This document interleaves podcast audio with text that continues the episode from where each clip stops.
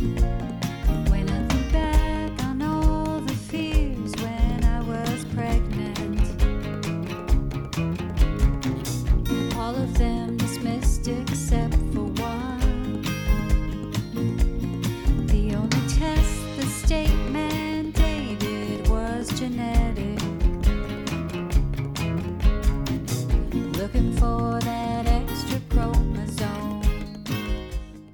and welcome to the If We Knew Then podcast. I'm Steven Sachs, And I'm Lori Sachs. and today we're joined by Dr. Jill Lasky from the Lasky Pediatric Dental Group in Southern California, Studio City.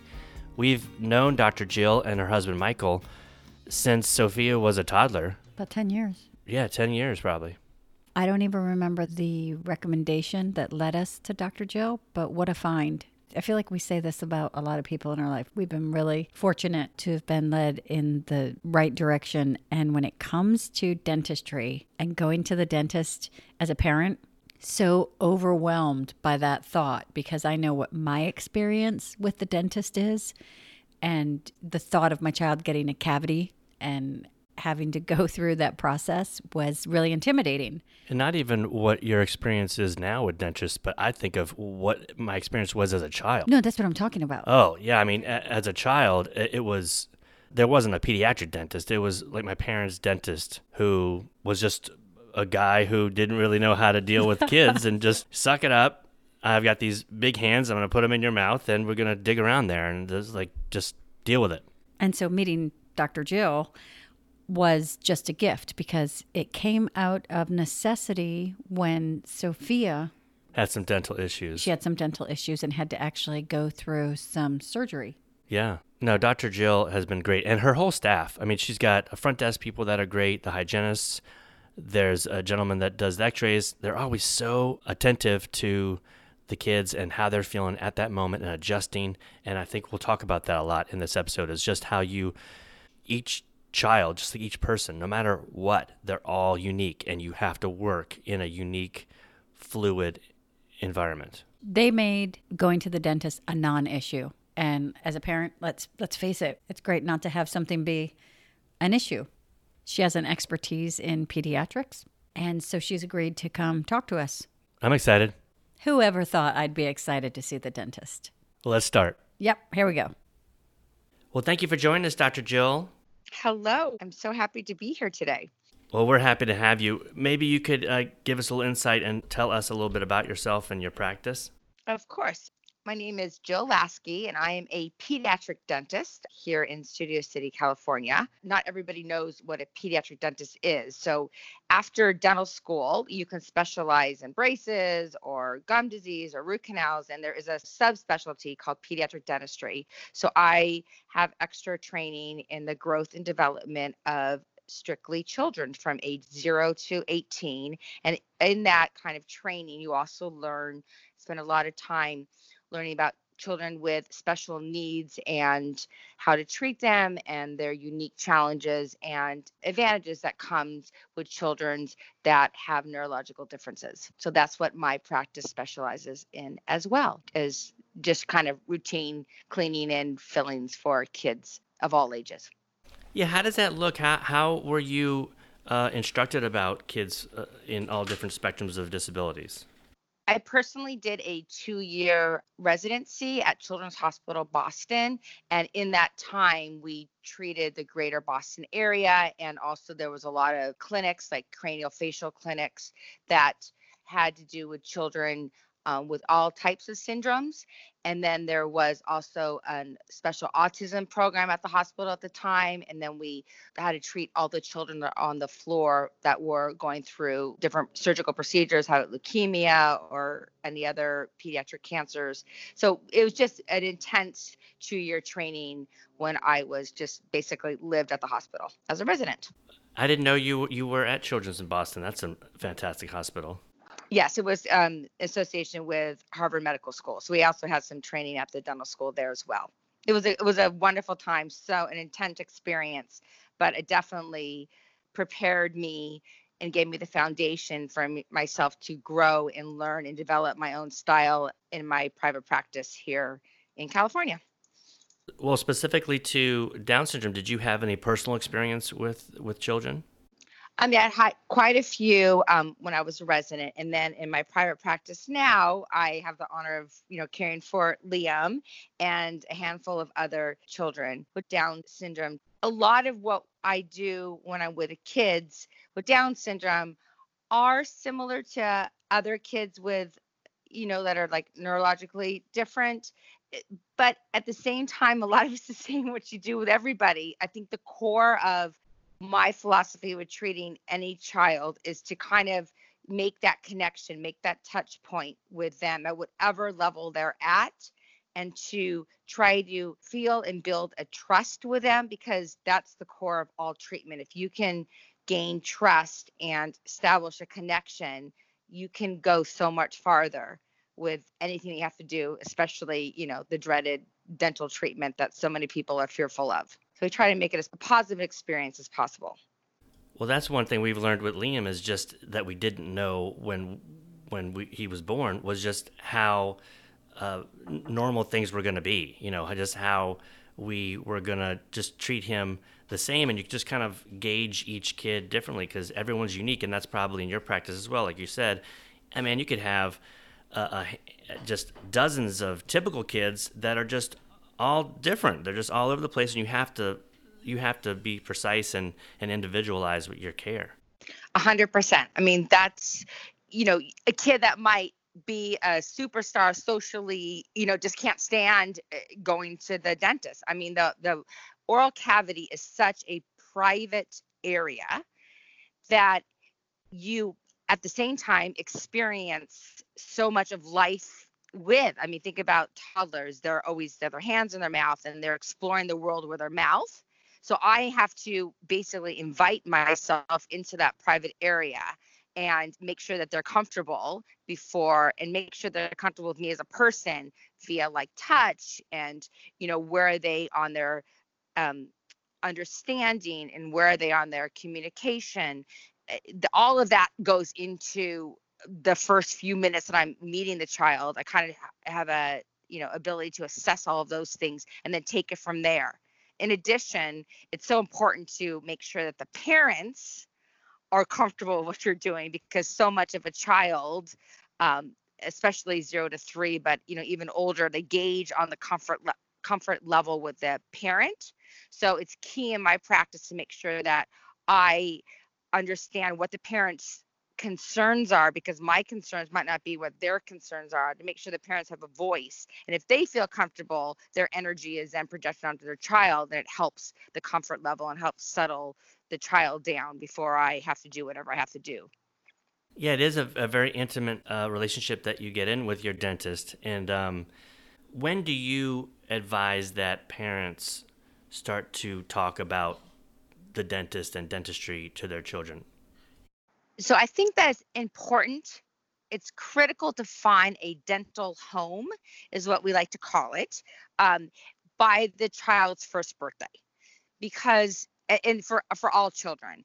And I think that by age one, if they have teeth or if they don't have teeth, there is some movement. They're scooting around, they might, you know, they're pulling up, they're walking. The risk of having any kind of dental trauma increases you know than before when they were not when they weren't mobile. So no it's it's very stressful if your child falls down and has any kind of trauma to their mouth to then scram and be like where do i go? And, and honestly adore pediatricians but they don't really they don't get you know much education in medical school how to care for the mouth. So that is you know not the first place to go to. So if you already have established a dental home or having a dentist something to go to that's key. Then the next thing is um, typically children on that not all and that that's especially ones with down syndrome tend to get teeth later but you know not even um, all children sometimes don't have a tooth by the first birthday but if they have a tooth you really should care for it. So by that first birthday parents should have a checkup for their child but it's really mostly for the parent and less about the child, just so the parents can learn how to best care for their children's teeth. And most kids are more in solid foods by then, and you know what food choices are best. you know, and also really to kind of have an idea, especially kids with Down syndrome, get a basic idea of what do our parents have to possibly expect over the next six months, because for that um, 12 to 18 months, a lot of things do change, and the parents, if you understand and have the knowledge, it's a lot more anxiety it reduces the anxiety levels if you have information and if you have a place to go in case something happens. So by the first birthday for sure. I remember it was I was thinking back at Liam's first birthday and I know his teeth came in a little later than Sophia's did, but um, I I remember him having uh, sticking his tongue out sometimes, not only just when he was concentrating, but even just when he would relax a little bit. I think it was a low tone. I think it's something that's common uh, in children with Down syndrome, uh, and I remember just getting in this rhythm of just always just putting my finger gently and just pushing his, his tongue back in his mouth and just saying tongue in and just kind of encouraging that. I, I, I had actually seen on the internet yesterday someone asking that question of what do I do uh, for protruding tongue, and I almost responded on Facebook with what I did. Maybe you could tell us as a professional, is there a recommendation for protruding tongues? So kids with Down syndrome definitely have larger tongues. That is that's a very common um, dental um, manifestation of the syndrome, along with smaller teeth, narrow jaws, and a low, a larger lower jaw, kind of like the bulldog, like the underbite look, and a smaller upper jaw.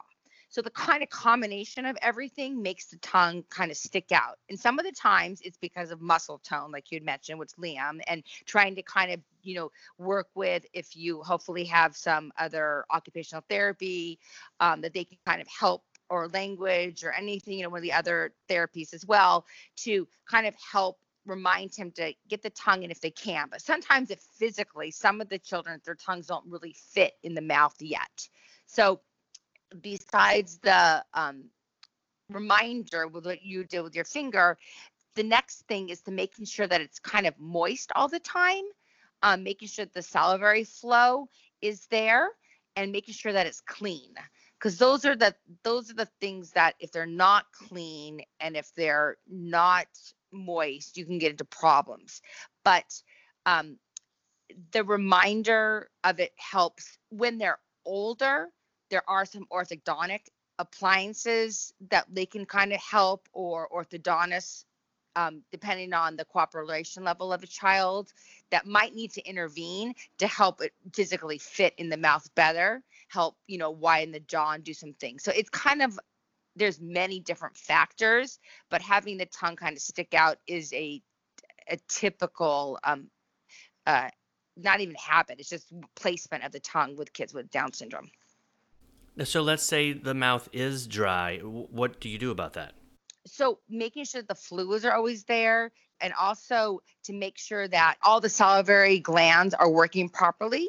So that would be something that they're having to visit the dentist. And also if it is happens to be dry, there are different like toothpaste and salves that you can put on. But again, I would that's something that the body usually does compensate and keeps it moist, but keeping it clean is probably the biggest thing that a parent can do at home. And I would do that by just taking a washcloth and wiping the tongue and wiping it from as far back as a child can tolerate without gagging and going outwards, because that will make sure that all the bacteria and things don't stay on the tongue. You're actually wiping it out. When you brush with a toothbrush, it kind of swirls it around. So that's not as beneficial as taking a washcloth or a gauze and just kind of wiping it out. That's a better way of keeping the tongue clean.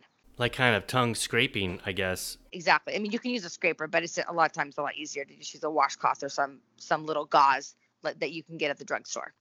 And speaking of brushing the teeth and and that might kind of swirl things around. Um, we've actually Liam is great with brushing his teeth. I mean, he he does as good a job as he can. We we follow up with him, but he's very independent in doing it. And to, and for for listeners out there, we've had so many more problems with Sophia's teeth than uh, Liam's. And I You can have- speak to that. Some of that is does have to do with the spacing of the teeth. The teeth are smaller. There's typically more space between them. And that the tongue is larger, it's actually more protective because your tongue typically is moist and the and saliva has a lot of protective qualities in it. So usually kids with Down syndrome have less decay, but maybe have more gum disease issues, um, depending how much lip competence or how easily it is for them to close their mouth um, to keep their gums, you know, the lips over the gums. Um, so it's it is usually, and then they create a lot more tartar typically, just the way the saliva is. So you usually have less cavities. Like that's what parents usually think of. of good teeth or bad teeth, depending on how many how much decay there is. So you are. It is a true and common statement for kids with Down syndrome to have less decay. Um, and that's why I know that you made the comment about having more issues with Sophia, either from the decay point of view or also crowding and things like that, because Liam's mouth is more forgiving in that sense, which is definitely a silver lining and a blessing. It should be a relief to parents because I, I tell you, when we uh, brought Liam to you after having Sophia with you for a couple years uh, and seeing what, what just having cavities and just, you know, just some things. We, I was rolling my eyes going, now what are we going to have with Liam? But it's been, it's been great.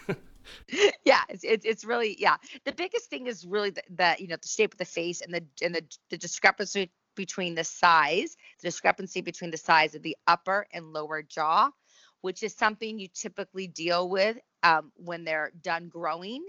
And depending on the severity, you may or may not need orthodontic or jaw surgery to align to make sure that chewing is, you know, as easy as possible. But that varies, just like, you know, the different severity and the different shape of the face. It all, you kind of have to assess that on an individual basis.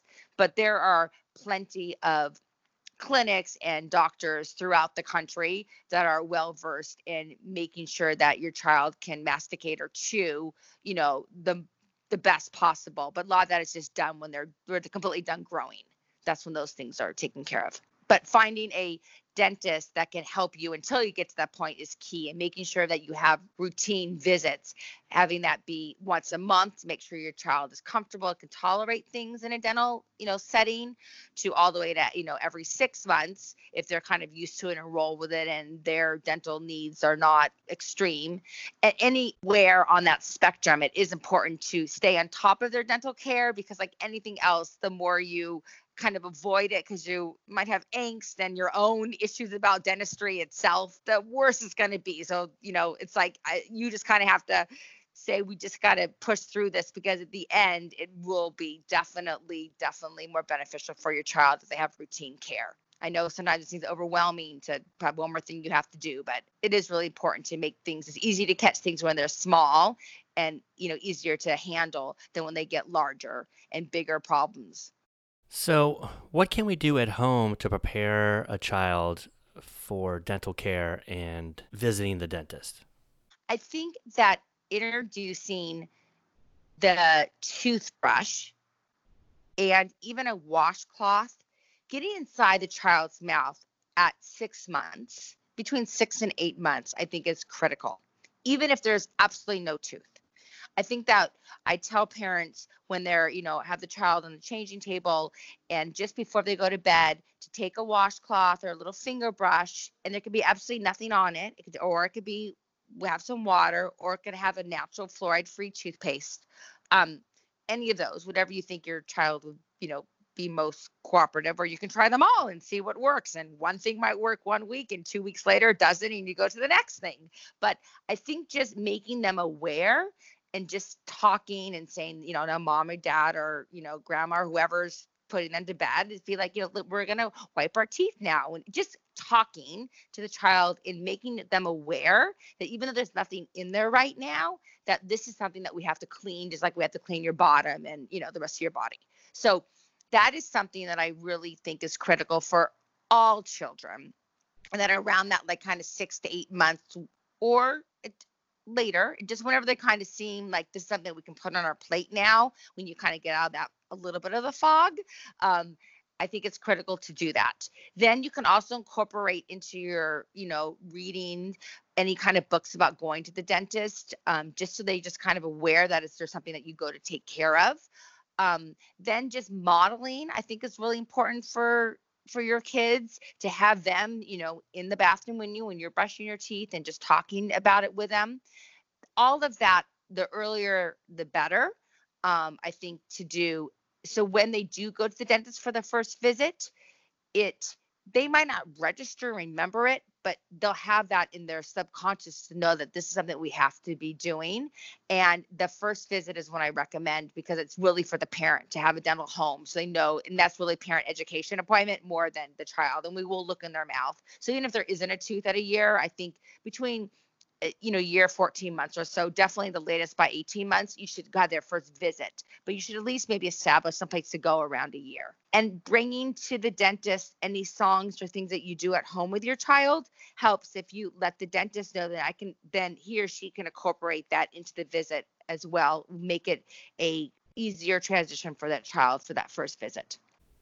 A lot of people, you know, their kids have siblings as well. So, are there methods that one, the sibling may have as much uh, anxiety about going to the dentist, or I know that with, in our case, Sophia had definitely more angst about the dentist than Liam ever did. He just, I think he just kind of rolled with the punches. Anything that you could speak on with the siblings, how to incorporate them? Sometimes it works both ways. I have parents, I always ask them, especially for the second one, do you think that your older sibling would be helpful to model. You know, I mean, every dynamic is different, right? And if the older one is more fearful, sometimes I have the little ones go first and model for their older siblings, you know, what it's like to go into the, the sit in the dental chair. It, it's so variable. I think the best thing to do is to communicate with your medical provider and just to, to figure out the best plan to see if the children should be together, be separate, bring them on different days, which one should go first. I think that if the younger child likes to emulate the older one and the older one is fearful it might be better to remove the older child from the situation if if it's the opposite it's helpful to have them come i think that's my concern is for you know parents who maybe their their atypical child has a lot of angst and fear. I know one thing we always talk to Sophia about is, you know, Liam looks up to you and he's going to mimic you. So, how do we take their fears out of the whole equation to because, you know, Sophia ultimately grew out of mostly grew out of those fears, but our our fear was that like you know, Liam would see, oh, I should be afraid of this, and then it would be a much harder behavior. I know he'd grow out of it, but it would it would be so much work to get him to grow out of that initial fear. Yes, I I hear what you're thinking. That makes logical sense. I'm going to tell you from my 20 plus years of experience treating kids, so much of it is innate. Some people are just like are fearful for absolutely no reason. Nothing ever happened to them you know, in this, you know, to them that of knowledge. I, I think there is just someone asked me when someone asked me this before, and I mentioned like my son Jack was scared of dogs. I, nothing happened to him. He like came out petrified of dogs. And people ask, you know, why, why? And I'm like, well, I don't know. Why are you, why are you drawn to them? I mean, I think that there's something in our DNA, or you know, we can get spiritual and hypothetical about this, but I think you kind of come in a lot of times with with these fears or not. So the good news is that although so many people have anxiety about it, it's important for me to really judge where the parent is because a lot of times a lot of the energy comes from the parents if the parents have angst um, i need to make sure that they feel comfortable before i even step um, near the child's mouth i think i like it's important as a a, a provider to really make sure you connect on a personal level first before you go and invite yourself into that very private space of their mouth. So then I'll know, like, you know, I, I have to work some ways with kids that are more anxious, like, you know, Sophia um, or my son Jack. Or sometimes I have to, it's fine. We can, like, honestly, I, I kind of get that. I feel that the kids will jump in the chair, and even though they might hate the pediatrician, they're fine with me. Or sometimes they're fine with the pediatrician, and then you know don't want anyone in their personal you know space in their mouth. So it's i think a lot of it is finding the right match with the dentist who can kind of look beyond what they what their preconceived or make sure they don't have any preconceived ideas about how any child's going to react with down syndrome or not and really be kind of aware of what I have to deal with right now in the room at this moment, and then be able to adjust accordingly on how they're going to provide their care. I think that's really important. And, and hopefully, there's a lot of pediatric dentists or family dentists, depending on you know where you are in the country. There's not always a pediatric specialist you know available. It's important for a parent to find that right fit, so then their child, no matter if they're if they are typical or not, to thrive and get the most out of their dental experience because that's the reason why I became a pediatric dentist is that I'm really molding how their kids are going to care for their bodies, or at least I hope that I'm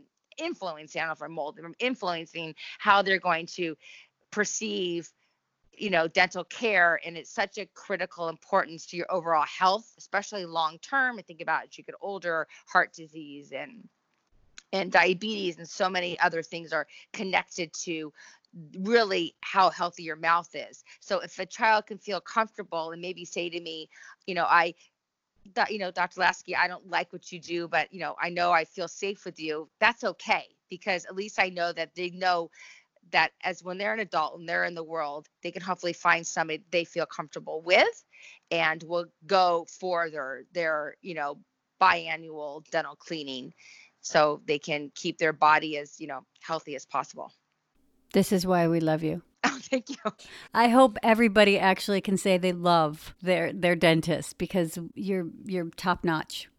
If I had had you as my, or someone like you as my pediatric dentist, I I would have not had a gap in my adult life with fearing and then not going to the dentist. Right. I mean, that's the whole thing. It's like avoiding. I mean, I know there's like some things you want to put your head in your sand doesn't hurt, so I'm not going to go. But then when it hurts, it's like, oh, you know, I wish I could have seen you, you know, X months ago. It's it's it's counterintuitive what we want because you it's like it's not bothering you, but it's really prevention. You know, ounce of prevention is worth a pound of cure, and it's true. It's so true with the mouth. It definitely, and that's why that's my biggest thing. If if finding you know the right dental home for anyone throughout the country i think is a, a gift. And, and, you have to find someone who loves what they do. I think it's a, it's imperative. Well thank you for your time. Of course. Thank you. Appreciate it. We don't get this much time to talk normally in the dentist chair. And you're so informative and i've always loved how your mind works. And just it you get the information but with a great personality with it and we appreciate it. Thank you. Please follow us on twitter at if we knew then pod and you can drop us a line on our Facebook page at If We Knew Then Pod, or visit our website, ifweknewthen.com, to send us an email with questions and comments. And you can join our mailing list there and get alerts of future podcast episodes. All these links will be added to this episode's show notes. Thank you again, and we look forward to you joining us on the next episode of If We Knew Then.